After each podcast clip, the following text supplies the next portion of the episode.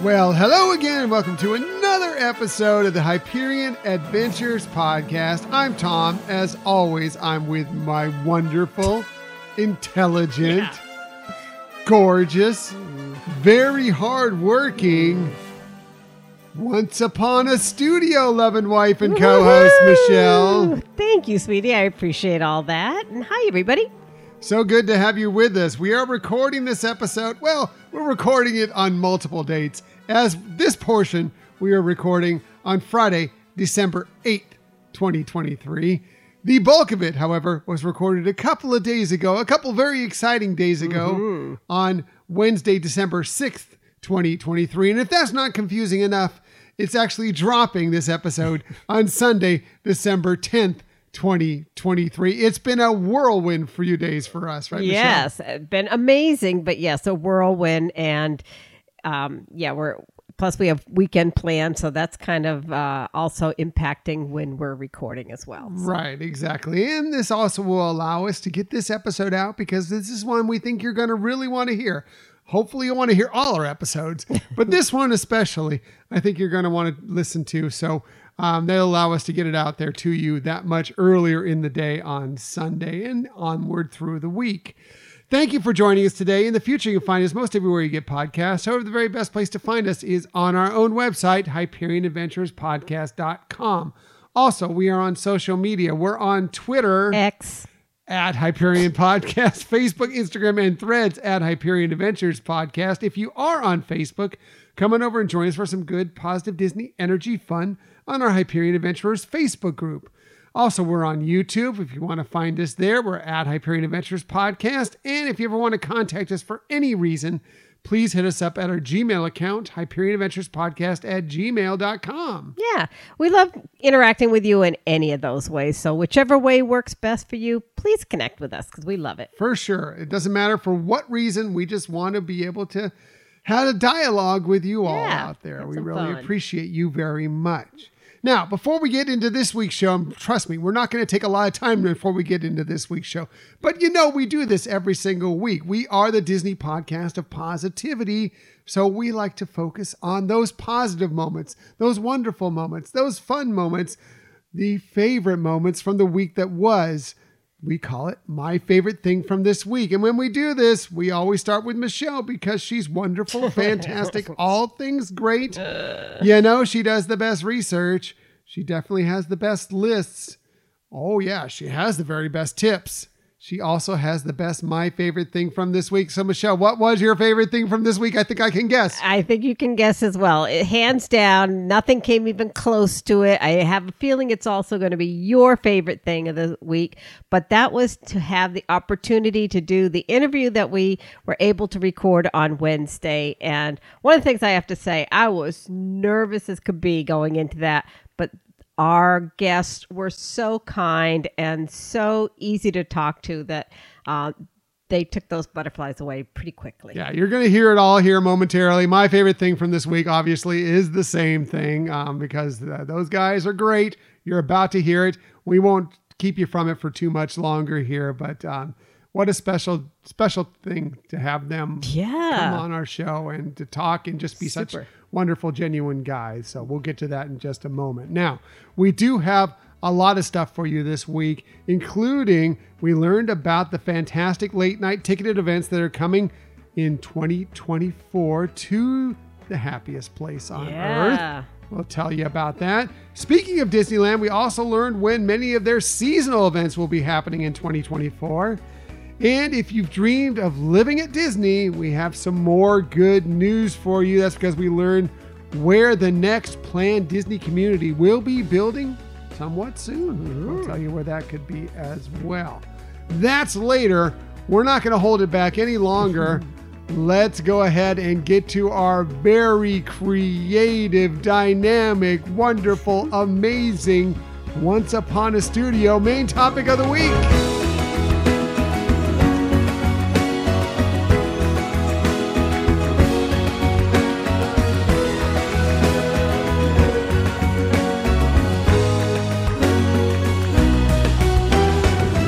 Michelle, it must have been pretty much just about 3 months ago. Mm-hmm. We were lucky enough to be at Destination D23. And while we were there, we saw and witnessed a lot of fantastic things. Lots of park announcements, different stuff from different things that are coming to the Walt Disney Company.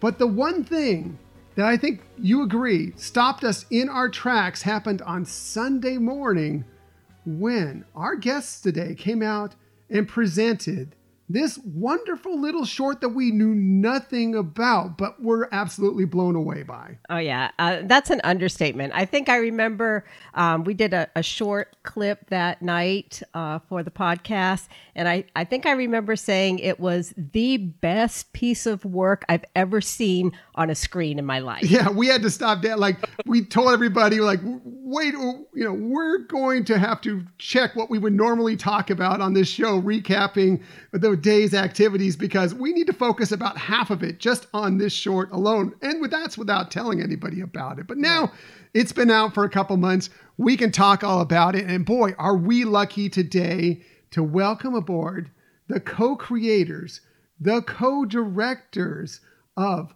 Once Upon a Studio, Dan Abraham and Trent Correy. Guys, welcome to the Hyperion Adventures Podcast.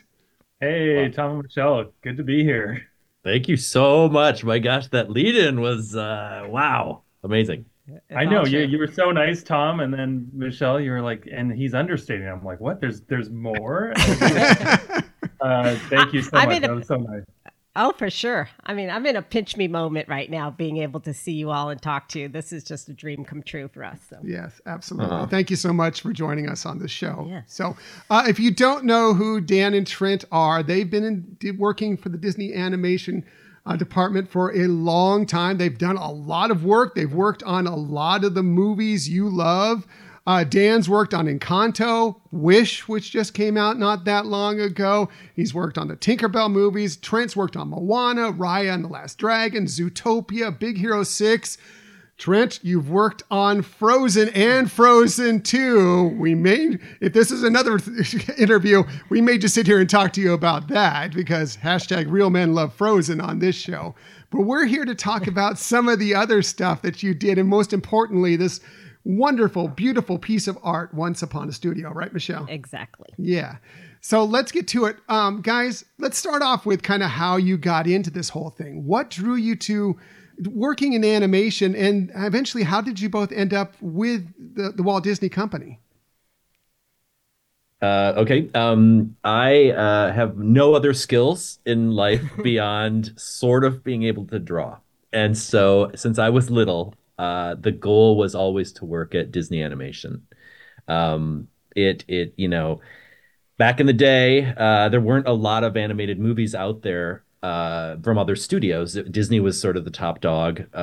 And so when I was little and I would go to the theater with my mom and we saw, Lady and the Tramp, a reissue of Lady and the Tramp, or the Aristocats or Fox and the Hound, those movies, like, they affected me, animation and cartoons, Saturday morning cartoons, all that stuff. Disney animated movies were on a whole other level with their sort of sophistication and grace of beauty of animation and color and music. And they became part of my DNA. And I had to work for Disney someday. And so I've been here almost 20 years now, and I still pinch myself every day that I get to be here and work with these people that are just so wildly talented and inspiring, and what an absolute thrill. But after high school, I went to Sheridan College for animation, like always with the sights set on Disney. And it took me a while, but I did finally get here, and it's a dream come true. What can I tell you? Nice. Yeah, and Dan's not lying. He's got fresh pixie dust on his shoulders every morning he walks in. Gotta brush it up. And I grew up in Ottawa, Canada, and when I was younger, animation wasn't really on my radar as much as Dan was saying, but I loved film, and I loved movies, and I grew up during the 90s, the Renaissance, the great Disney films, Lion King, Aladdin, Beauty and the Beast. So I loved animation, but in high school, I got into this film course. There was just one passionate teacher named Mr. LeDuc. Shout out to him. We're good buddies still. And he taught a film class, and I loved just going around with the camera and making movies. And it kind of got me through high school. It gave me something really passionate to sink my teeth into. And my mom's an artist, so she always encouraged me to draw. And then finally, you know, right at grade 12, when I had really no idea what I was going to do, my film teacher connected, hey, live action with you like to draw, and introduced the idea of animation to me. So I went to Algonquin College in Canada for a couple of years, started working in TV and commercials, and very quickly, same as Dan, just like Disney was my North Star in college. I was like, I want to work for Disney, no other company. I wanted to work for Disney for whatever reason, because growing up with the movies and it being such a magical thing. And you know, I applied for years, 3 times a year, every 4 months I'd submit online, never heard back for about 3 or 4 years, and then finally got feedback on one of my submissions. And then the next time I got accepted into a training program, I'm year 5 of applying. And the Disney has this great training program where they fly you down here. It was called the Talent Development Program at the time, and now the Apprentice Program. And they fly you down here and move you for 6 months, and you train and you work under a Disney veteran. So I had a mentor named Amy Smead, who's been here 20 plus years. And they just teach you the Disney way for 6 months. So I came down to do that with kind of no promise of it extending. And at the end of the 6 months, Frozen was just starting. And, you know, nobody knew inside the studio what we had with that film. And I was like, oh, I guess I'll work on this Frozen movie. And the first character I animated was Olaf. And the first movie I worked on was Frozen. I just like feel so lucky that the timing of that training program aligned with the movie Frozen. Very cool. Very cool. So yes. You mentioned Olaf there. So we need to talk about a little bit about, before we get into Once Upon a Studio, we will definitely get into that a lot. But before that, we need to talk a little bit about something else you two worked on together. That's the short Once Upon a Snowman featuring Olaf. If you haven't seen it yet on Disney Plus, check it out. It's a great little story. It takes place kind of in the middle of the original Frozen movie. How did it come about that you guys got involved with that film? Yeah, well, I can say, Dan, are you cool if I segue into that? Go for it. From Frozen? Yeah, because it all, I'm right with you, Tom. Real men love Frozen. I'll hop on that hashtag wagon. So it's, I bring this up because I when I was in the training program and started on Frozen, I started in the crowds department. That's the typical way you move into the animation department. So I was a CG animator, and you animate background characters in the movie. So I started working on Frozen, animating the people of Arendelle in the background, people waving and walking and all that sort of thing. And during that time, those 3 months of crowds animation, the team was working on Let It Go. And I could see scenes popping up on our computers and go to dailies and watch scenes.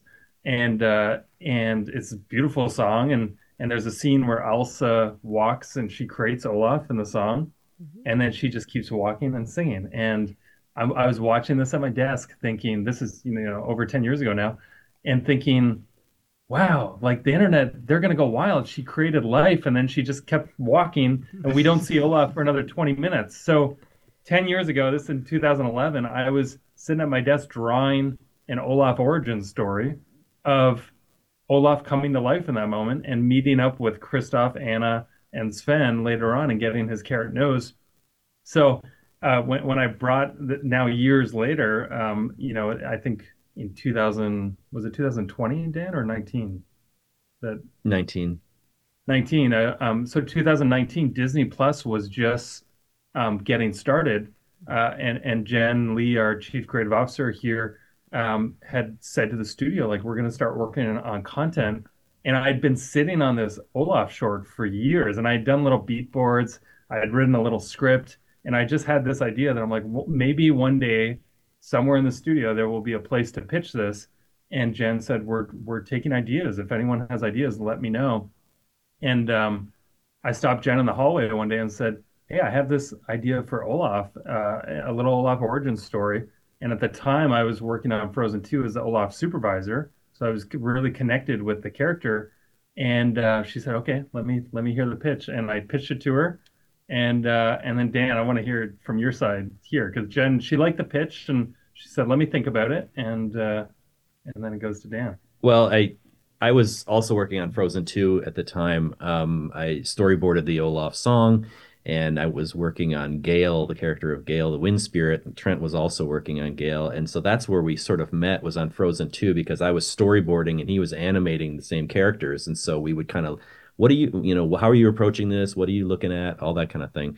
So we met there, but then one day I got a call to Jen's office and she said, hey, Trent Correy pitched this really wonderful Olaf idea, and Trent has risen up the ranks through the animation department, but he hasn't really tackled story full on before, and we would love to know if you'd be interested in helping him story-wise, help co-direct this thing with Trent.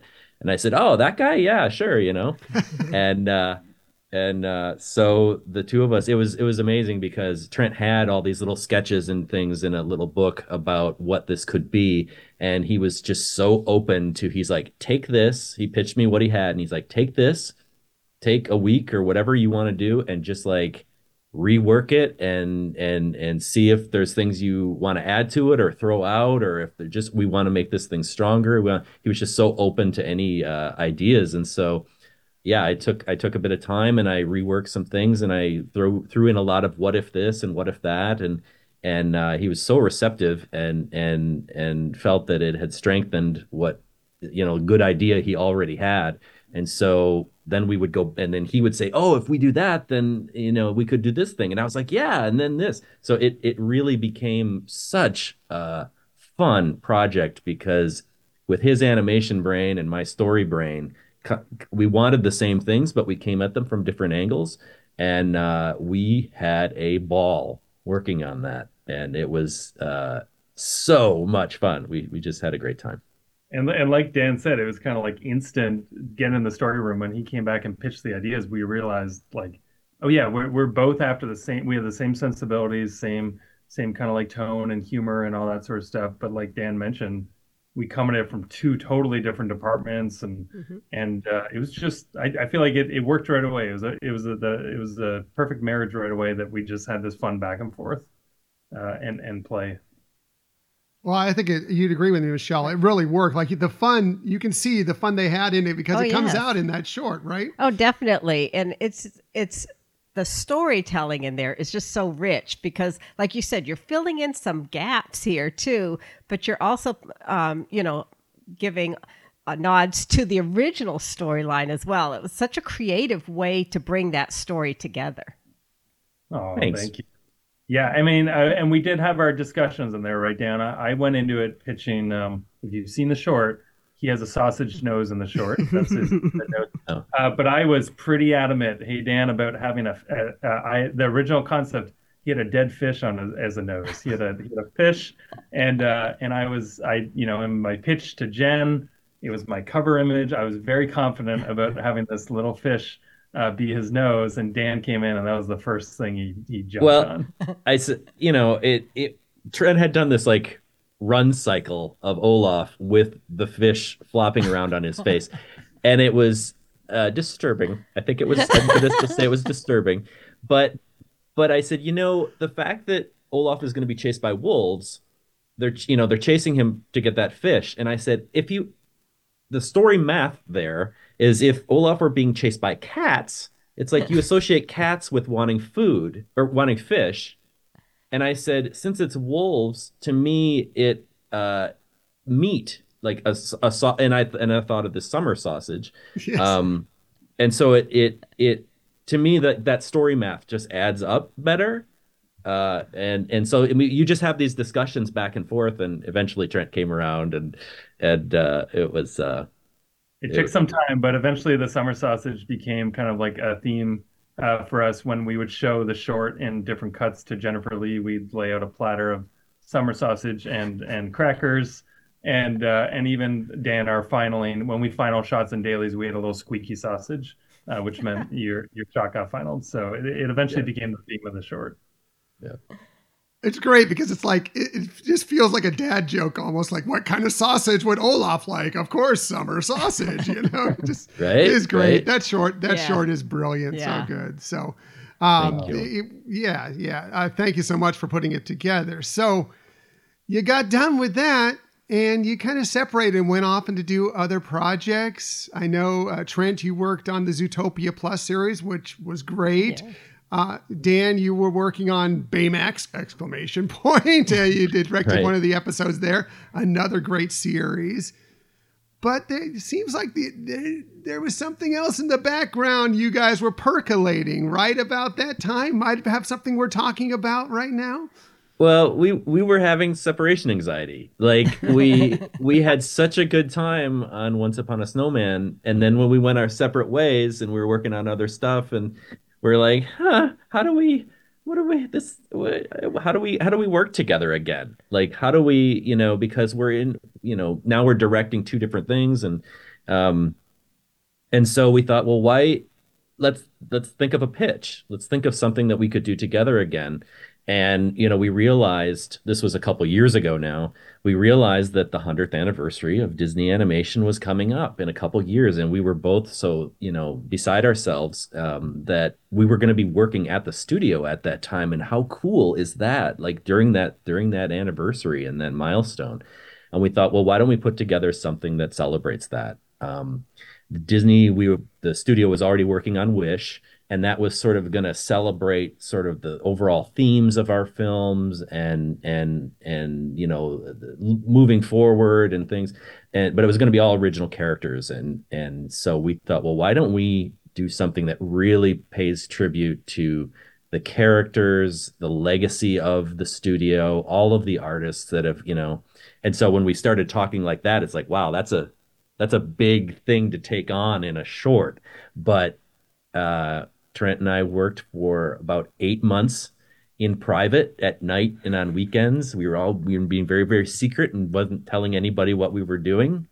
But we just kept spitballing back and forth again. It was such a fun time too, because it was the height of COVID. This is January 2021, right, Dan? That we started. I'm always lousy on the math here. Yeah, I think so. I think it's January 2021. So we're kind of mid COVID, and like Dan mentioned, we didn't set out of the gate to make a 100-year short. We got together just in you know, over Zoom or in a backyard, saying like, hey, what are your inspirations? Sharing our stories, sharing what type of stuff we want to do, and that's when it dawned on us that in 2 years the 100-year was going to be coming up, but. We would even go to Taco Bell in separate cars because we couldn't see each other, and we'd like go through the drive-through in our separate cars and then park beside each other and like roll down our windows and start dreaming up this short. When we landed on that we want to do a 100-year thing, we just go to Taco Bell and start doing our story jams in the parking lot. We'd be having our dinner, like, and it's like we had Zoomed and stuff, but we missed each other. And so we wanted to, like, even though during COVID you couldn't get together, so we still stayed 6 feet apart, but we had our tacos and we talked about what this thing could eventually become.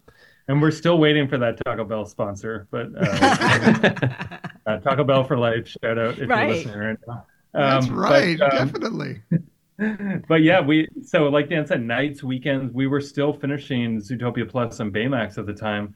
Like Dan said, it's kind of reaching, trying to work with each other again. And so it was like Sunday nights or lunches, but Dan would text stuff and then that would excite me and I'd throw back an idea and we'd go back and forth until finally we had something presentable to pitch. We had beat boards. Dan had done a lot of beat boards and we had reference images and kind of like this idea to celebrate the 100-year. And in that pitch to Jennifer Lee was also that we want to bring back original voice actors and that we want to do hand-drawn animation on paper and that we want to bring animators out of retirement. That was all in the original pitch. So we kind of packaged this thing up together and got it on Zoom and Dan started pitching.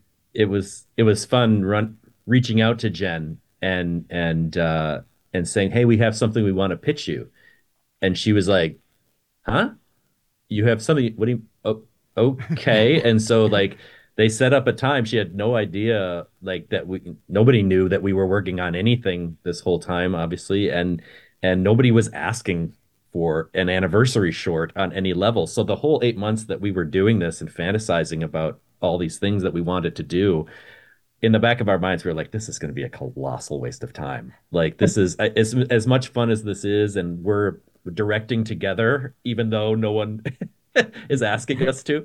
We forced this relationship on the studio. Exactly.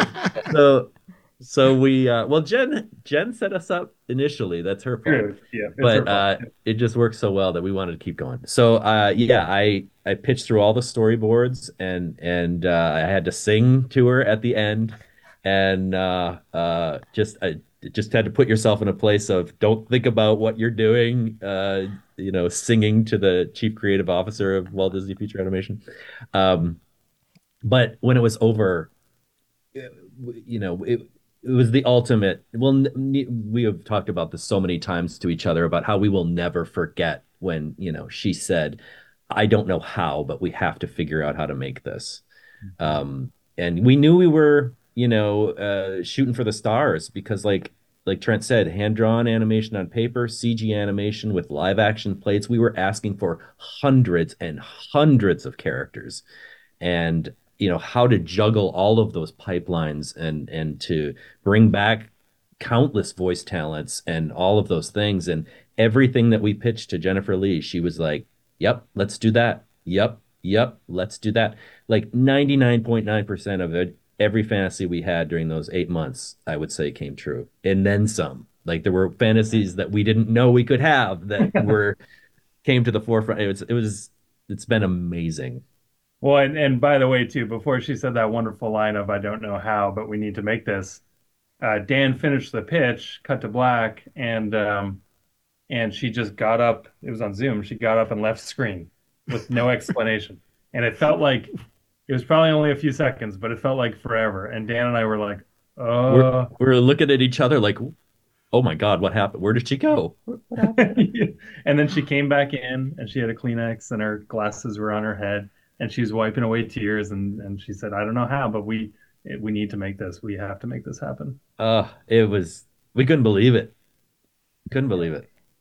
Yeah. Still can't. That's amazing. Definitely celebrate that. That's amazing. I mean, it's so brilliant, and I can just imagine what that pitch was like, and the nerves building up to it, especially, like you said, that no one really determined that this was how they're going to go, but you put this brilliant thing together, which I really, and after seeing it, it's like, it just shows you how much these two guys understand and love the Walt Disney Company from top to bottom, because it's everything. It's really fantastic, right, Michelle? Yeah, definitely. You, and I know I've heard you say this, that you wrote what you thought you'd want to see. And so I think that essence came through for everybody who watched it, because we are all fans, right? And so that we can appreciate your work because you wrote it that way. And so that's very cool. Thank you. Yeah, if that means a lot. Thank you. It if there were anything, I think we both wish it could even be just a little bit longer so that you could get more characters in there, and it kills me that there is still hundreds and hundreds of characters that we just, we had to be able to make this thing. And so even though Trent and I kept constantly throwing in more and more and more, our producers were like, you guys got to stop. You have to stop. Like, we're not going to finish. We're not going to get done. And it was so hard, though, because there's just so many great characters. It turned into, after that pitch, to your point, Michelle, it turned into like just this wonderful organic process of creating the biggest Disney puzzle ever. I mean, we had in our story room, like you mentioned, it was just really Dan and I in there just coming up with jokes and gags and heart and charm and trying to find these character dynamics that would work together, and doing sketches and him drawing over it and just riffing off each other. And I think, to be honest, when we started this film, we thought, everyone's going to have a lot to say about which characters are in here and represented. And it turned out that for the most part, in fact, the entire time, it was really just Dan and I in the story room trying to figure out what works. And like you said, making the movie that we would want to see. And of course, the studio had story notes and pacing notes, and Jen had some great notes. But in terms of what characters and how we use them, that was just up to us. And we just had a blast, like, building this puzzle together. It was pretty amazing that, you know, when we did get the green light, we thought for sure, okay, here's where they come in. And they're like, well, you make sure that Cinderella's wearing this dress, and you make sure that this character has a line, and you make sure that da-da-da-da-da. And they didn't do that at all. And both of us were like, wow, they're letting us take the notes that they give us that best support the idea, what we're trying to do. It was really amazing. When we did get the green light, Jen wanted me to pitch over Zoom again to the short to the entire studio. And so I sang to the whole studio. That was hopefully somebody recorded that. It is actually recorded. I did. I'll text you, Michelle. You know what? I am not a singer. And before that pitch, like minutes before the pitch was over Zoom, and Dan's like, "Okay, so I'll pitch the short, and then I'll turn my camera off and I'll sing." And I was like, "No, buddy, you keep your camera on. Let the people see." You know, it probably pitching to about 1,000 people here on Zoom. But I was like, but won't it be distracting if they seem intense? Like, no, it's going to add like a personal touch that they. And I'm like, okay. So, but after that initial pitch, the reaction from the people in the studio was just amazing. Everyone was reaching out to us saying, I got to be a part of this. These characters mean so much to me, and like the love and pride of the legacy and the artists that came before us and all of that was just like so overwhelming from everybody here in the building. Trent and I sent out an email to the studio and said, hey, send us your ideas, send us gag ideas. What character mashups would you like to see? Any idea. Or even what character you love or grew up with. Like we wanted to kind of know who people wanted to see. And it was kind of a telling email too, because we found out that everybody has a character for a specific nostalgia reason, and that it was so important for us to do our best to, you know, of course, indicate all the features in Snow White, but shorts and other kind of side characters as well.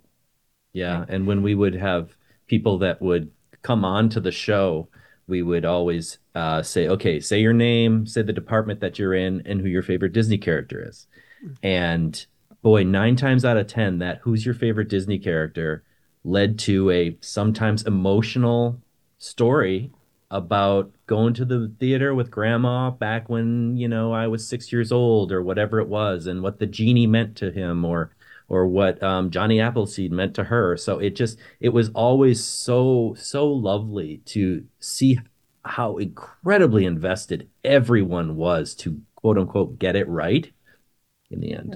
And that's how it's a good time to mention too. That's how we got our producers involved too. So Dan mentioned like obviously the complexities of all these characters and getting this up on screen. And that's when Dan pitched the short in December of 2021 in front of the studio, unbeknownst to us, Brad and Yvette, our two producers, reached out to our studio leadership and said, we have to work on this short. So we got paired up with them pretty quickly. Wow. And started trying to, you know, with their huge experience and help figuring out how to actually put this up on screen. Neat. You know, you brought up the genie, and I know both of you have shared with people how important that character was to each of you, how personally invested, I guess, you were. And I know you did a lot, like you listened through a lot of dialogue that wasn't used in the film, and you reached out to the family estate. Tell us a little bit about that, because obviously, the genie is a beloved character, and there's sensitivity to that. So how did you all approach that, and what did it feel like? Well, for starters, very early on when we first started talking about this and the characters, we both were like, well, the Olaf and the genie have to share a scene together, because we've heard, and the reason behind that is we've heard Josh Gad say that not only did Robin Williams inspire him to go into entertainment and comedy and acting, but that when he came in to do Olaf, that the genie was a big source of inspiration for him creating that character. So we knew we wanted to pair those two together.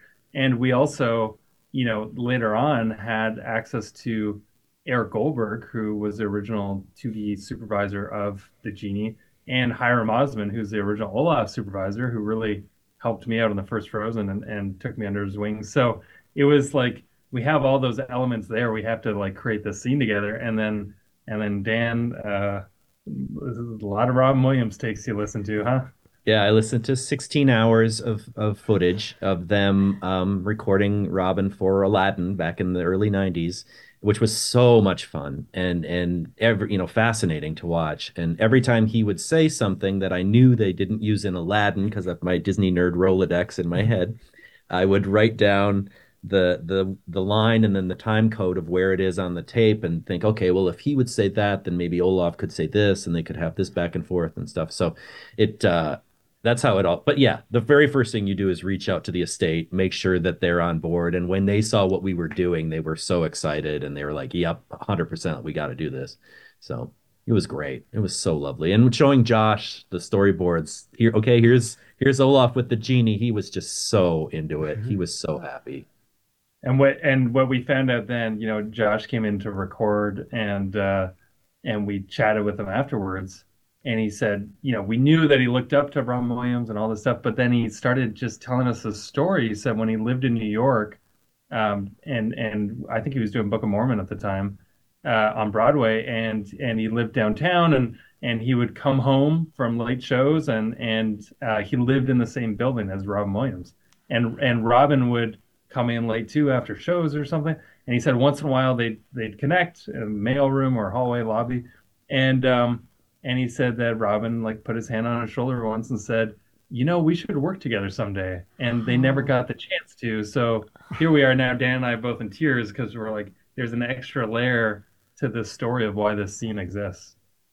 Wow. All right, I wasn't prepared for that. I know. Isn't that, like our chins were on the ground when he told us that. Like it was like, oh my goodness, like we had no idea that it was, so cool. Oh, that's amazing. What an amazing story. Yeah. What an amazing thread to add to this brilliant short, right. For sure. To know that when you see that scene, it's going to be even that much more impactful knowing that. I know. Like I don't cry enough when I watch this short now. I'm going to add that much more into it. I can add one more impactful moment on the short because this is one of my favorite stories of working on the short is at the start of the scene, you see a character fly by in the background, and that's Robin from Disney World and from the short Back to Neverland. Back to Neverland, thank you. So that's kind of our only Disney Parks little cameo of a character.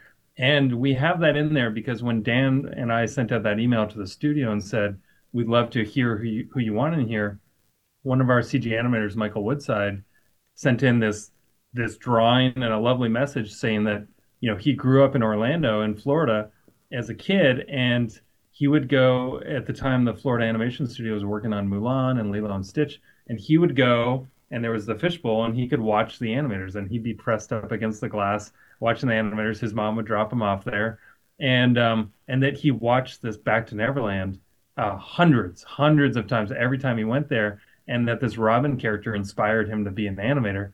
So he sent this letter in, and we're like, oh, let's get him in here since it's also Robin Williams. Disney Animation animated him back in the day for that tour. So He's one of our characters. He's in our Yeah, he's in our cast. So we put him in that scene, and then we had Michael Woodside from the CG department animate that character in 2D and work with the team. So he got to live that little moment again, that childhood memory of how he got into animation. And he was saying that, boy, if you would tell 10-year-old Michael that the next time this character was going to be animated, it was going to be animated by him for the 100th anniversary short. And then he gets all emotional. There's a lot of emotions going on with this short, I'm telling you. Oh. Yeah.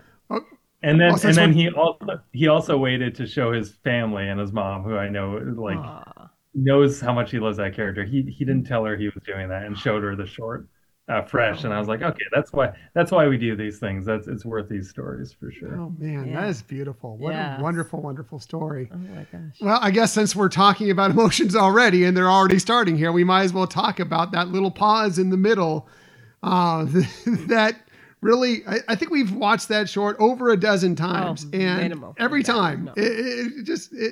especially the first time we saw it, like I was emotional all the way through it. But when that happened, I was a puddle. It was over. It was over for me. Of course, we're talking about that little spot in it where Mickey just takes that pause and sees the picture of Walt. And I want you guys to talk about this, but I need to mention that one of the things I really love about it, besides some of the things you've already discussed and we know about, is when Mickey approaches that picture, that there's the reflection of Mickey in it. And I got to think that was intentional, as that Mickey was a reflection of Walt at some point within it. So, but please tell us about the process behind making that, because it was the perfectly timed little emotional nod to Walt Disney within this wonderful, amazing, fun short. Well, that reflection, specifically was taken from the Lillian Disney quote, where she would say Mickey was Walt and Walt was Mickey. And so we wanted to have them sort of on the same plane there like that. Go ahead, Trent. Well, I just want to set this up too, because I want to talk about Dan and say good things to him, because this was Dan boarded that moment. We knew we wanted a Walt and Mickey moment. We talked about it a lot, but Dan kind of had like a vision for what that moment would be and just kind of like took it. And we talked about it a lot beforehand of what it could be and how it could maybe overstay its welcome. And those are difficult moments in films, the emotional stuff. And Dan took it and wrote that little piece to it and put it together. It was tricky though. Like it's Walt, it's Mickey talking to Walt. And if you have him say too much, it can get really schmaltzy. And if you don't give it enough, it can feel like not big enough of a moment. And so it's like, I'm like, man, this is going to be a tricky one. This is going to be a balancing act. But yeah, and then we sent it to editorial, and we knew we wanted Feed the Birds in it. We had talked about that a lot because, as Richard Sherman says, that was one of Walt's favorite songs, and he would play it for him on Friday afternoons in his office. And we knew this rich history of that song and Walt, and we're sitting there in edit, kind of like prepared with all the caveats, and the music comes on. You hear the piano keys of Feed the Birds, and it plays. And Dan and I looked at each other and were like, that works. Like it just, so yeah. I'm throwing this to Dan because it just like, I think he really just nailed it right away. And I got very emotional in that editorial session watching him play. I thought we were going to, I said to Trent early on, I'm like, this is going to be the scene that we rework and rework and rework until the very end, because to get it just right. And the first thing I wrote, and then by having that Feed the Birds under there and everything, and we just kind of looked at each other and our eyes were glassy and we're like, oh my gosh, with that music, like it just felt right. It got us. So we're like, well, if it got us, maybe it'll get other people too. Boy, did it. Yeah. Holy cow. Yeah, Richard Sherman coming back to play in Walt's office, right? Well, that was crazy, because when we had a temp track of Feed the Birds in editorial when we watched it, and then the head of our music department, we bumped into him in the hallways, Matt Walker, and he said, "Hey, I heard you got Feed the Birds peppered in there," and we're like, "Yeah, it seems to really be working." And then he's like, "Well, why don't we get Richard Sherman to play it for the short?" And we're like, "Wait, what?" And like Richard Sherman was 94 years old at the time. And he goes, yeah, and why don't we record it on the piano that he used to play for Walt in Walt's office?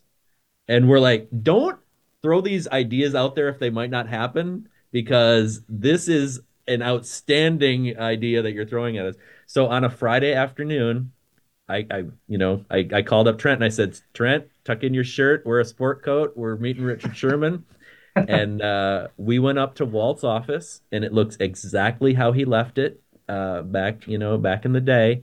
There's the exact same piano right there in his office, just like it's always been. And Richard Sherman comes in and he's playing Spoonful of Sugar, and he's going to town. Like, and then when he starts playing Feed the Birds and just, oh my gosh. And then to have it for this, I mean, in those 8 months that we were fantasizing. We didn't know we could dream that big. So that was just one of the best days of my life, quite frankly. It was amazing. Oh, it was amazing. And you couldn't tear Richard off the piano. I mean, he just wanted to keep playing at 94. And my memory of that day, too, is when he walked into Walt's office. There's probably about 20 people there, the film crew, production people, all the people. And he, such a gentleman. He went and, shook everybody's hand. And he's like, hello, I'm Richard Sherman. And, had to introduce himself. And I was like, he was such a sweet guy. And then we got to show him the final short for his 95th birthday, which was so special. A year later. Okay, we're going to cry even more when we watch that scene again. Thank you very much. No, and that scene, I know I mentioned Eric Goldberg earlier, but he, right away was like, I need to animate those scenes. And Eric came in and just I just think it's so beautiful what he did. The acting is just so incredible with Eric's Mickey animation. Nice. Yeah, nice. There's a couple extras on Disney Plus if you haven't seen them that are with so there's a Richard Sherman bit on there. Yeah, it's beautiful. We were lucky enough. You showed us the Richard Sherman one at Destination D23, and we were already taken aback by it. Then it came out on Disney Plus, and it was like, oh, where's the Richard Sherman thing? And we're like, oh no, it's not there. But eventually, you guys put it up, or Disney put it up. It's up there now. It's in the extras. Yeah. That was pretty mind blowing, wasn't it? To D23 to it adds a layer. Yes, totally. So I know for a fact that you two, because you've posted it, that you've each actually all hands in, as you said, you were doing animation for this feature and cleanup. What was it like? And how is that dynamic that you decide what work you're going to actually put into it, as well as obviously creating and directing, et cetera? It's one of the fun parts about shorts. Dan and I have worked on a bunch of shorts now, and it's kind of a little different than our features, that it's sometimes all hands on deck, and you can jump around departments a little bit. And I was a CG animator at Disney for, I guess 8 or 9 years. And I did 2D before, not at a Disney level by any means, but I did some 2D and I've kept it up here a little bit. And, me volunteering to animate was basically so that we don't cut characters. I mean, we were going to lose characters. And I was like, no, I'll do the penguin. I can jump in and do that. Or I'll do Ichabod, and it was really just jumping in as we kind of got through the story stuff and we're going into production saying, how can we help? And we just Dan and I wanted to spend our days, nights, weekends working on this thing. We did. This was the first job I've ever had in my life where we're on Fridays, we'd be like, oh man, we have to go home for 2 days. We were kids. Yeah, Dan would text me on Sundays and be like, I can't wait for tomorrow. I'm like, nobody's that excited for Monday. Come on. But we were kids in candy stores. We storyboarded the whole thing ourselves. And then to get to write it, and then Trent doing hand-drawn animation, I got to jump in and do cleanup animation, final line, which I haven't done in 20 years. But I was, they brought an animation table into my office, and man, flipping the paper and getting to draw Ichabod Crane while I'm listening to Bing Crosby sing about Ichabod Crane, and I was in heaven. I got to do scratch recording for all the male characters throughout, and. Man, that's fun, just trying to do your best Merlin and then your best Mickey and then your best we couldn't get enough. We just wanted to go on and on and on. So what a joy. And the crew was just so invested and so excited, and it was inspiring, and it just fueled us to wanted to make the best it could be, obviously. Yeah, to watch our 2D pipeline here, work and have 2D effects and the whole team. Some people hadn't done it for a while. Some people had switched over to CG and came back to 2D and hadn't done it in a while. Some people like Michael Woodside or Jorge Ruiz were doing 2D at Disney for the first time. So it was a lot of just really passionate people wanting to get their hands on the short, and we felt the same way. So we couldn't sit there and watch. We're like, let us come play too. So Dan, I know that you kept a journal of this journey that you all went, and so that's got to be something One. He's actually going to read it. He's showing us the journal right now. He's going to read it. He's going to read it for you right now. It's this is a 6-hour podcast, right? Maybe that could be part of your trilogy. Yeah, that's the director's cut there, dude. Oh yeah, there you go. Oh, that would be good. But yeah, that must be something to reflect and go back and look at and see what comes to mind as some of the most memorable days in that you've captured. Oh my gosh. The support of the studio, the ongoing support of an enthusiasm, the unbridled enthusiasm about what we were doing. It was infectious, and it fueled us to just keep going, and everyone was like, this is so special. People kept telling us just how special it was, and so it's okay. I get, because when you're in it, a lot of times you're so close to it, you need fresh eyes and all of that stuff. But I mean, recording so many of those, our heroes, Paige O'Hara and Richard White and my God, Timon, Nathan Lane as Timon, and Jeremy Irons as Scar, and Tom Hulce as Quasimodo, like Judy Kuhn, Pocahontas, to get her to sing and to hear, like, it was, what a joy. And each one of them would come in for like one line, bring in Mandy Moore. She comes in for one line, everybody. And 9 times out of 10, they all had a story, or they had so many memories about when they recorded that character for their film and what that has meant to their life, and how like Richard White, the voice of Gaston, said, he goes, that is being Gaston has been the ultimate gift for him in his life. He has then gone on to children's hospitals, and he does the voices for kids. And, we sort of think of these characters as gifts for us, and here all of these people were talking about what a gift it was for them. And it's just like to hear, and they knew the animators that animated their character, and they knew like little details about, the process of what that character went through and different things. And it was just so cool to see how passionate and excited they were about their part in the whole Disney canon, And by the way, too, Dan, I knew Dan was keeping a journal, so I didn't have to. He was doing all the writing. But Dan, once in a while, reads me little pages. He might do this today. And, one that stands out to me just a couple months ago now was Dan just came to me and he's like, we recorded Bernie. I know we haven't talked about Bernie yet, but we recorded Bernie Mattinson a year ago today. And those little memories, I mean...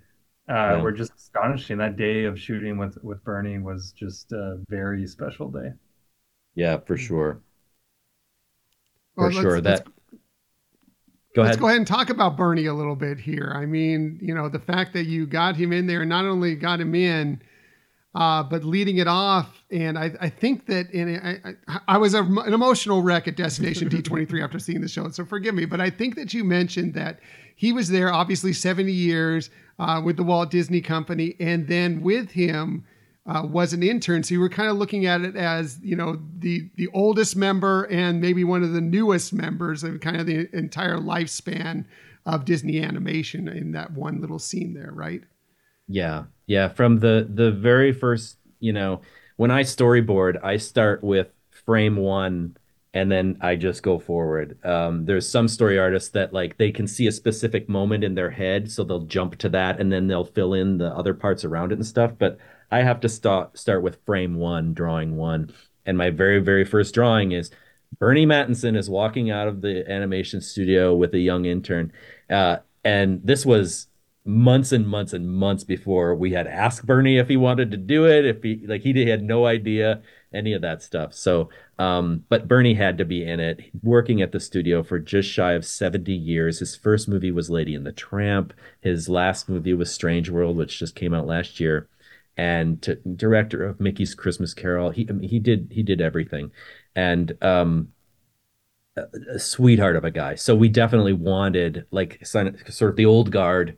And the new, we keep moving forward, and And it's all about the people and the artists. And we were in an effort to pay tribute to the hundreds and hundreds of people that have worked at the studio. We thought, Bernie and then an intern seemed to sort of make the most sense. Yeah, and in those boards, Dan actually drew him in like the outfit that you see. Like they were so detailed. We're like, gosh, we hope he says yes, and he did. But we always talk about Bernie because he is the connection with. He met Walt. He worked with Walt. He's a connection to the Nine Old Men and worked on films like Sleeping Beauty and Lady and the Tramp. So it's pretty amazing that deep dive. And there's a great behind the scenes piece on Disney Plus now too. The one you saw at D23 is up there now too. And yeah, I mean Bernie, he was here. He was working. He had his office. Like he was 86 years old, and his office was just down the hall here from mine. So. We did lose him this past February, but when we recorded him in September, we thought we were so excited about the premiere of this short and about just rolling out that red carpet for him and just treating him like the superstar that he is. And I'm sad that never got to happen, but man, it's cool that everybody seems to know who he is now. That is so cool. Definitely. Disney legend. He's the man. And so glad you got to play that tribute. And by the way, you guys made a little cameo in the short right there before that, kind of opening the door for him or holding the door for them. So if you want to look for Dan and Trent right there at the beginning of that short, you'll see them just kind of walking out. Never really looking at the camera, but they're just kind of there. We're leaving for the day like everybody else. So yeah. That's right. We're excited to get back to work on the next day, right? Totally not an actor. I ruined one of Bernie's perfect takes by staring at the camera as I held the door for him. So I had to apologize, and Bernie, like a true champ, did it one more time for us. Funny.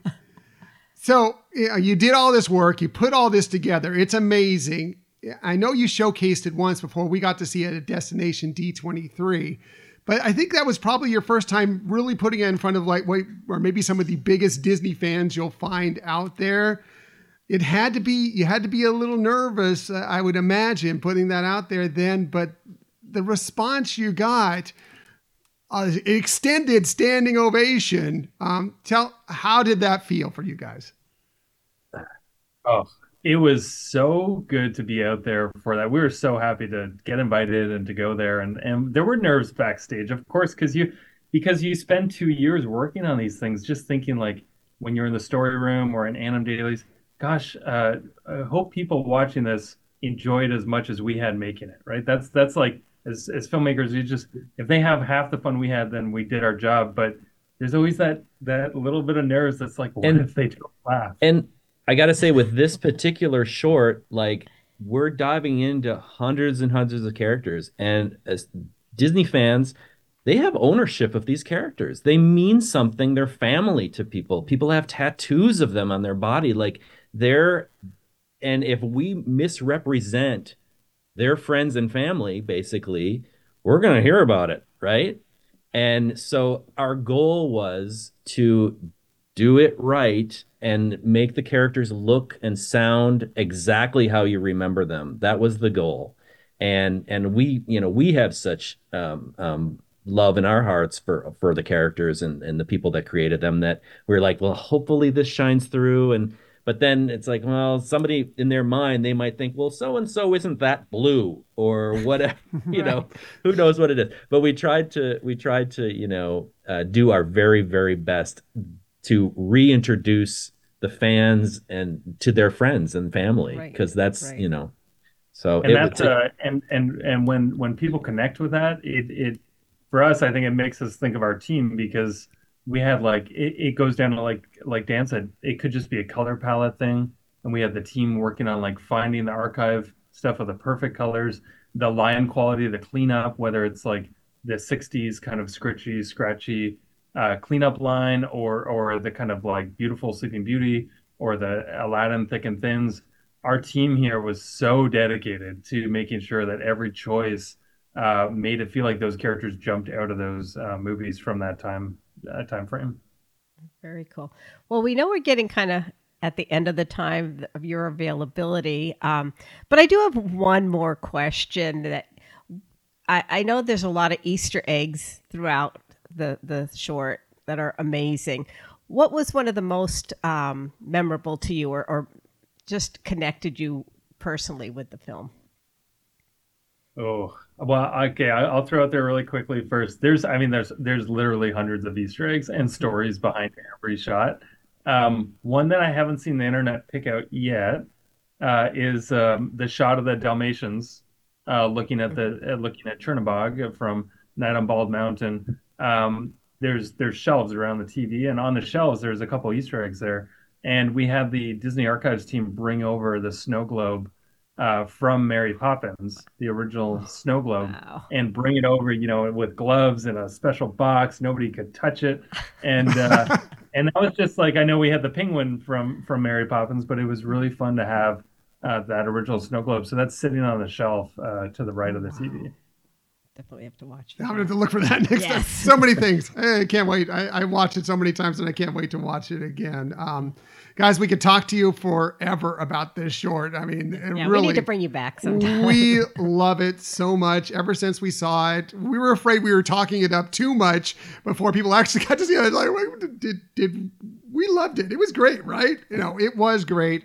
I think, there's one thing about there in the community, in the planet in general, but especially in the Disney community, there's, some people love things, some people don't love things, This was the one thing that I think really united the Disney community. Everybody loved this short, and it's a testament to you two for putting it all together, doing such a great job and such great work. So from all us Disney fans, thank you. Yes. Thank you for putting this together. It was brilliant, wonderful, beautiful. Thank you so much.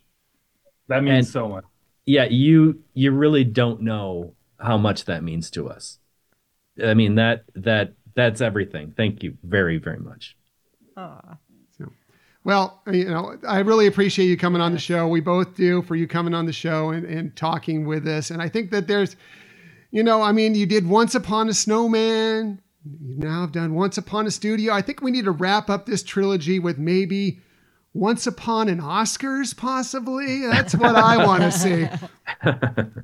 Yeah, maybe some Once Upon tattoos on her back, too. I think I like it. All right, guys, thank you so much. Michelle? Oh, yeah. We appreciate the work that you did. It is an amazing masterpiece that you put together that is such an honorable way to pay homage to the rich history of the studio, to the 100th anniversary. And from a personal perspective, we couldn't be more thrilled that you all joined us. We're fangirls, and we're just really appreciative of your time and sharing these wonderful stories with us. Anytime. With the making this thing story after story after story. We've just begun to touch on okay, this could be our first trilogy, right? We'll just there you go. Episode 1 of this trilogy. No, it's a pleasure. You have a great podcast, and you're both so lovely to talk to. Thank you, Tom. Thank you. No, thank you. You're the lovely one. Appreciate that. Thank that means you. A lot to us, for sure. Thanks again, Dan Abraham, Trent Correy, the co-creators, the co-directors of Once Upon a Studio. Thank you again for being on the Hyperion Adventures podcast. Thank you. Guys. Thank you so much.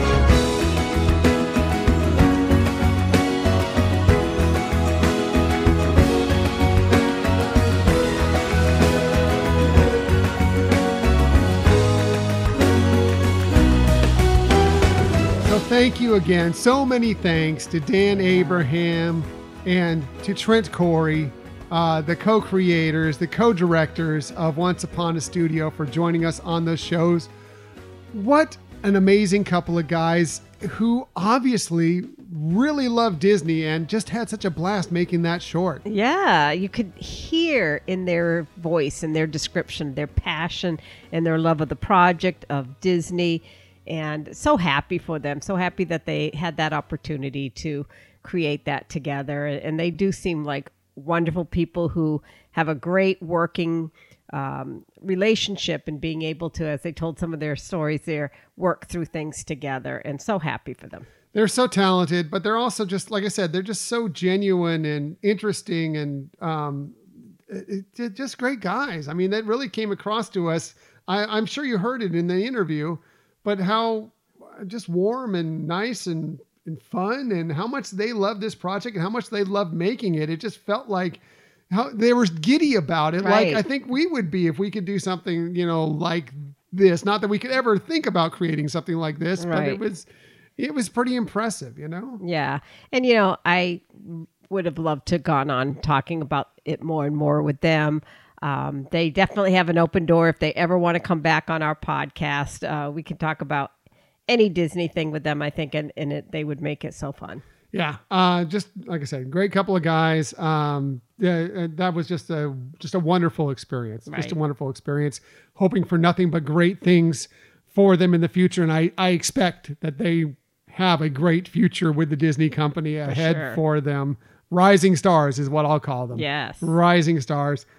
Great guys, and very excited to see what they'll be working on next. Right. Yeah, they're already stars, but I get, like you're saying, I think there's going to be even more great things coming from both of them because they are so talented. So. For sure. Also, if you want to, you should really give them a follow on Instagram. I don't think I'm, you know, they would have a problem with me sharing their Instagram accounts on here because they do a lot of behind the scenes stuff for Once Upon a Studio. There that's really fascinating. Dan is at SharkTooth72 and Trent is at Trent Animation, all one word, on Instagram. Again, they're sharing a lot of great behind the scenes stuff. People, some of the animators, some of the voiceover work, some of the early storyboards for the short. It's really cool. I hope at some point they kind of put this all together. I would love to see a making of Once Upon a Studio at some point. Yeah. Like full-fledged making up. Right, you know? Or even a book. Mm-hmm. Ooh, you know how I love those coffee table books. I know you do. But yeah, they are definitely a great follow. And they, as Tom said, they do give some really interesting behind the scenes. And the more you learn about this film, the more you appreciate what it took, what it involved, and everybody's love for it. So you can just really appreciate it more and more. 100%. Just so good. So good. So I'm sure after this interview, you'll rewatch it out there and you'll see it maybe under a different light, or at least get some aspects of it that will be like, wow, I didn't even notice that to begin with. Right. So thanks to those guys. Yeah. And a shout out and thanks to the people who helped get this and coordinate this for us. They really shed a ton of pixie dust on us, and we definitely appreciate that. Yeah, some people within Disney really helped us kind of work with Trent and with Dan to make sure we could make this happen, and we're eternally grateful for them putting this together and helping this happen, because it was an amazing discussion with great experience. For sure. All right, we got to get past that. But before we get to the Disney stories of the week, we got to talk about our great friend Nate with Main Street and More Travel, because let's face it, we all have trips we're thinking about taking in the very near future. Well, if you do, whether it be to Walt Disney World, Disneyland, Disney Cruise, or anywhere in the world beyond, let me tell you, Nate is the certified Disney vacation planner that you are going to want to get in contact with. Oh my gosh, for sure. You know, as we, mention all the time, he really has firsthand knowledge of things, so he can really help you plan, customize a trip that is going to be the best for you, answer your questions. It's really concierge level planning that doesn't cost you anything. High end. It is high end stuff that he will help you out with, answer all your questions. He is there for you to make sure your trip, wherever it may be the best it possibly can be. And as Michelle mentioned, no extra cost to you. That's because either Disney or whatever other travel branch that he works through pays him for you.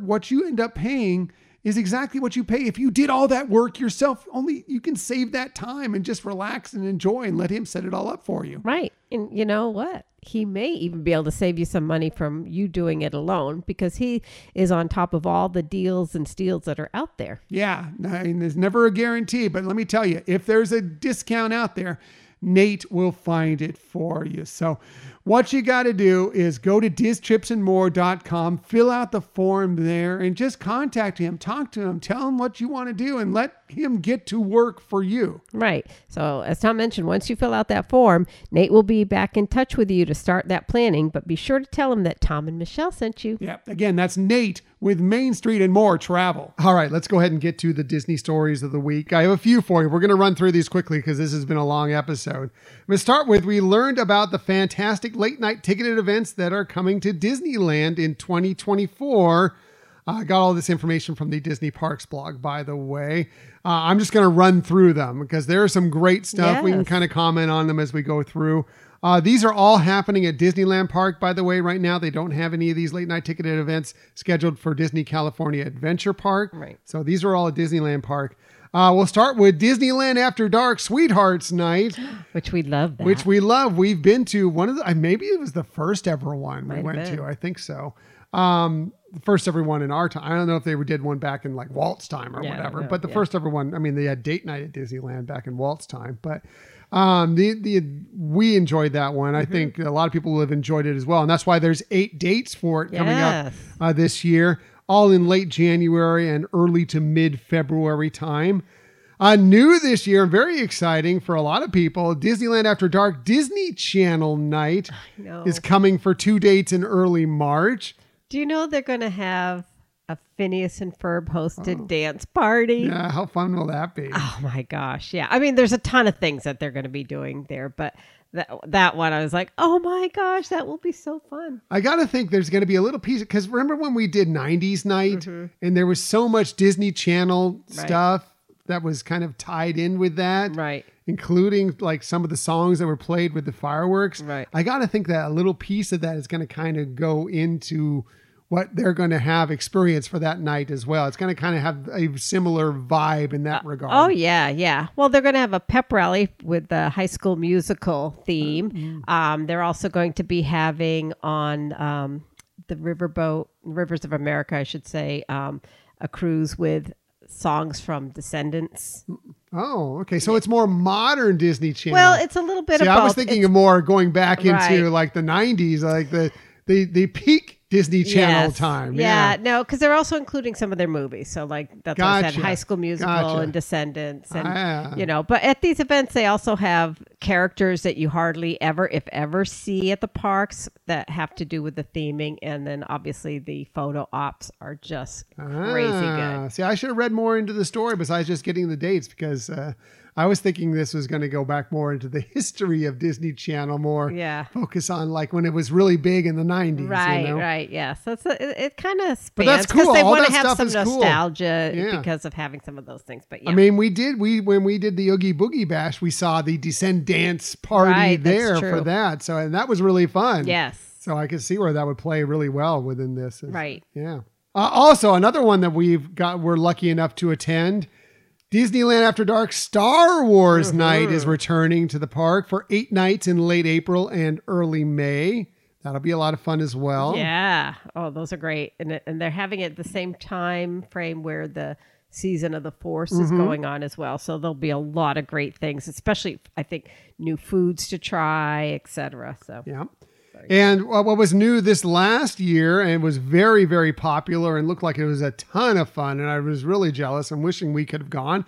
And I'm going to be really jealous and wishing we can go this time, because Disneyland After Dark Pride Night is returning for 2 dates in June as well. I think that one and the Disney Channel night, especially since there are only 2 dates for each one, I think those are going to go very, very quickly. Like if you want your spot, you better get in there early on. For sure. And I was surprised, but I've forgotten that the Pride Night had their first ever it was just this last year. Yeah, or this year. Yeah, this year, still this year. So I think one thing to be aware of is actually booking for the ones that are from January through March. So that would be Sweetheart Night and Disney Channel Night. The bookings is starting next week. So December 12th for people who are Magic Key holders and December 14th for the general public. Yeah. So I think the Sweethearts Night, because there are 8 nights, I mean, it'll be very popular, but you may be able to not necessarily need to be there right first thing, unless you definitely want a specific date. Always good to be there first thing if you can be, but you might be able to think about it a little bit. But I have a feeling that Disney Channel night's going to go pretty quickly. Yeah, so you may want to jump on that for sure. Right. Cool. And all those. I would love to go to all of those. Mm-hmm. Unfortunately, they're not when we're there up here in January, but we'll be doing fun things. We have a ton of fun stuff planned for our January Disneyland and Southern California trip for sure, all which we'll be telling you about. Speaking of Disneyland, we also learned when many of the seasonal events will be happening in 2024 at the happiest place on earth. Michelle already mentioned one, but I'll go through them all again. These were all from the Disney Parks blog. Here's the schedule. Lunar New Year at Disney California Adventure Park will be happening from January 23rd to February 18th. Always a fun time of year there. Mm-hmm. Celebrate Gospel Disneyland will be going for 1 week from February 17th through the 24th. Disney California Adventure Food and Wine Festival will be from March 1st to April 22nd this year. That's always very popular, and we love that. Yes. They, the food that they offer there is always great. They're always adding new things, and it's always a treat. That's a lot of times, and they haven't said anything. I don't know if they're going to do it this year, but that's usually the time of year where Soarin' Around the World once again becomes the best version of Soarin' Over California. I don't know if that's going to happen this year, but it has happened the last couple, and it wouldn't surprise me if they do that again for sure. Meanwhile, Michelle already mentioned that Season of the Force is returning to the Disneyland Resort. That'll be April 5th through June 2nd of 2024.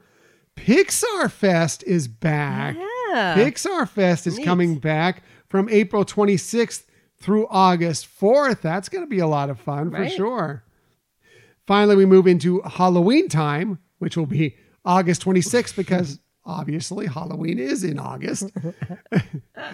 Halloween time, August 26th to October 31st. That makes sense. It ends on actually Halloween. Yes for sure.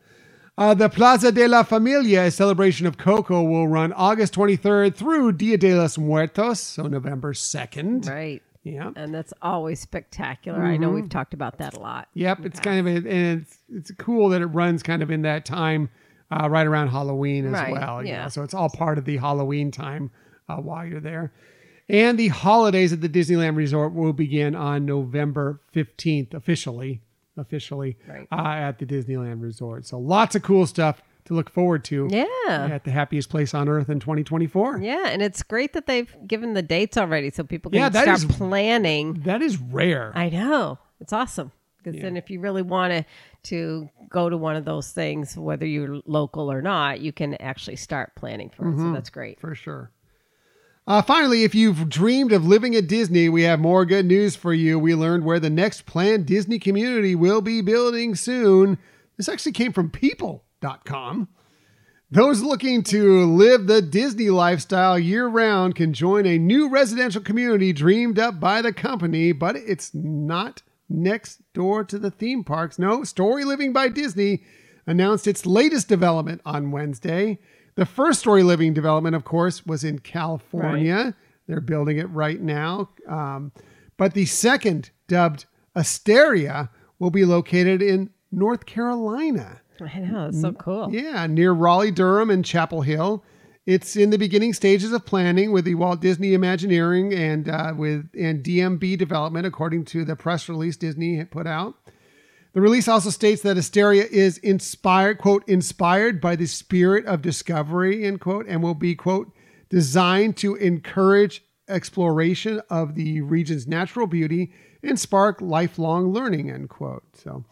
Asteria is set to be built on a 1,500 acres in the town of Pittsboro in Chatham County, which the company says will offer residents metropolitan amenities with a small town feel, plus plenty of parks and miles of trails for walking and biking. The development will be part of a larger community called Chatham Park. Sales for the homes in the community are expected to begin in 2027. So that's exciting. It's a beautiful part of the country. Right. So that's absolutely awesome. I think that's a great area to build on. You know, I mean, now we're going to have one on the West Coast, and the second community kind of here on the East Coast for people who want to, you know, stay. If you're known the East Coast, if you ever wanted to go to the East Coast, You kind of have that area. And yeah, North Carolina. It's beautiful. It's a great area. Beautiful. Yeah, for sure. So that's exciting. Yeah. And we have to look into that. I mean, I don't know if I want to move farther away from Walt Disney World. No, I don't. Living in a Disney community. Maybe we would just get a home there. Just a second home. There you go. We'll see. We'll see. Not likely, but we'll see. One could dream. Quickly, I just want to hit this. If you enjoyed the Pixar animated films that debuted on Disney Plus during the pandemic, but wish you could have seen them on the big screen, well, Disney and Pixar announced this week that Soul, Luca, and Turning Red will all be re-released in the theaters in 2024. So you will have that opportunity, if you so desire, to finally see those films on the big screen. Right. That is so awesome. I'm happy to hear that. Yeah, me too. I mean, I loved every one of those films, all three of them, obviously to different levels, but I loved them all. But yeah, I mean, there's something about seeing a movie like that on the big screen. Yes. I love being able to watch it at home. I love the convenience of streaming. I love Disney Plus. But, you know, seeing a movie in the theater, there's something special about that. And yeah. I think we may see maybe all of them. Definitely a couple of them in the theaters for sure. Looking forward to it. That's fun. So that's it for the Disney stories of the week. However, we never leave you without giving you some sort of tip that might help you on your next vacation. And when we do this, we always start with Michelle because she's awesome, wonderful, all things great in the world. You know, she has the best list. You heard it. She has the best questions for our guests. She also has the very best tips. So let's get to it. Here's Michelle's tip of the week. All right. Well, you're so generous with that. I got to make this sound a little better, I think. But anyways, if you're an annual pass holder for Walt Disney World, and you don't have the pass that is open for every single day, but you want to go on a day that you have to buy a single day ticket. Well, I want you to know that your annual pass parking still covers you during that time. So let's say, for example, you're blocked off during the weeks around the holidays, but you're going to go for one of those days and you get a single day pass. Your annual pass will still allow you to have free parking at the park. So take advantage of that. You also obviously get your discounts for purchases and dining, etc. But you don't have to just use your annual pass parking availability only when you're using your annual pass. That's good to know. And that's good for any day. Like even if you're just going out there to, let's say, hotel hop or whatever, and you want to park a ticket in transportation and kind of go around and check out some of the various different resorts around the monorail hub or whatever it might be. Exactly. Yeah, you can. It's really important. It's good to know. And yes, you do not have to pay that extra to park. So Michelle's tip, always the best tip. My tip this week is very simple. Look, you heard the passion, you heard the love that Dan and Trent had for their project, for all their projects.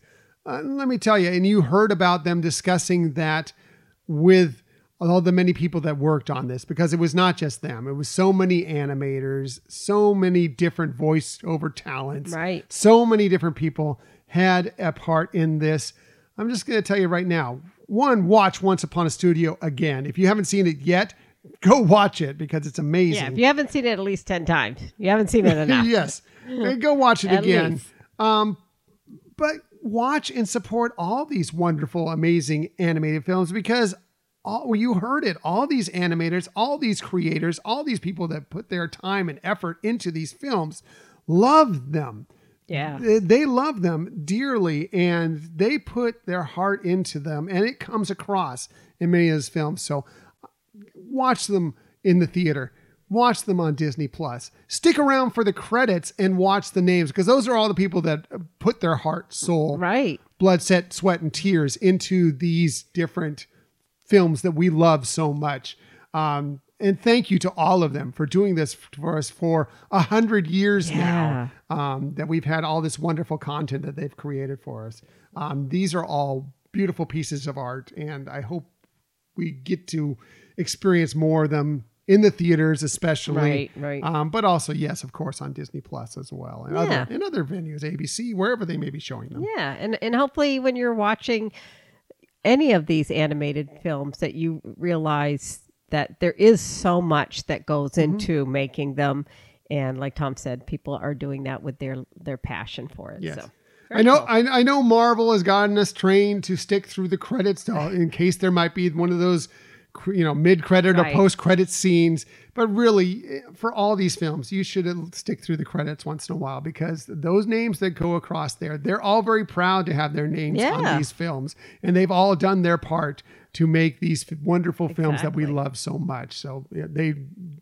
love giving them the respect they deserve. For sure. So that's it for this week's show. Next week, we're heading to Epcot to check out the newly opened World Celebration area and sample some of the food and fun at Festival of the Holidays. We're doing that probably right now as this episode drops. Right. But we'll be telling you all about it, what we experienced, what we thought about the new World Celebration area, Dreamers Point. Of course, the food, the fun, the wonderful storytellers throughout the Festival of the Holidays. And we'll just, kind of share what our experience was. Yeah. Tell you about our cookie stroll adventure. Our cookie stroll. How many cookies did we actually finish off?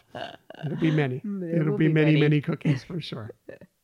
As for today's show, we appreciate that you joined us today. In the future, you can find us most everywhere you get podcasts. However, the very best place to find us is on our own website, HyperionAdventuresPodcast.com. Also, we are on social media. We're on Twitter, X, at Hyperion Podcast, Facebook, Instagram, and Threads at Hyperion Adventures Podcast.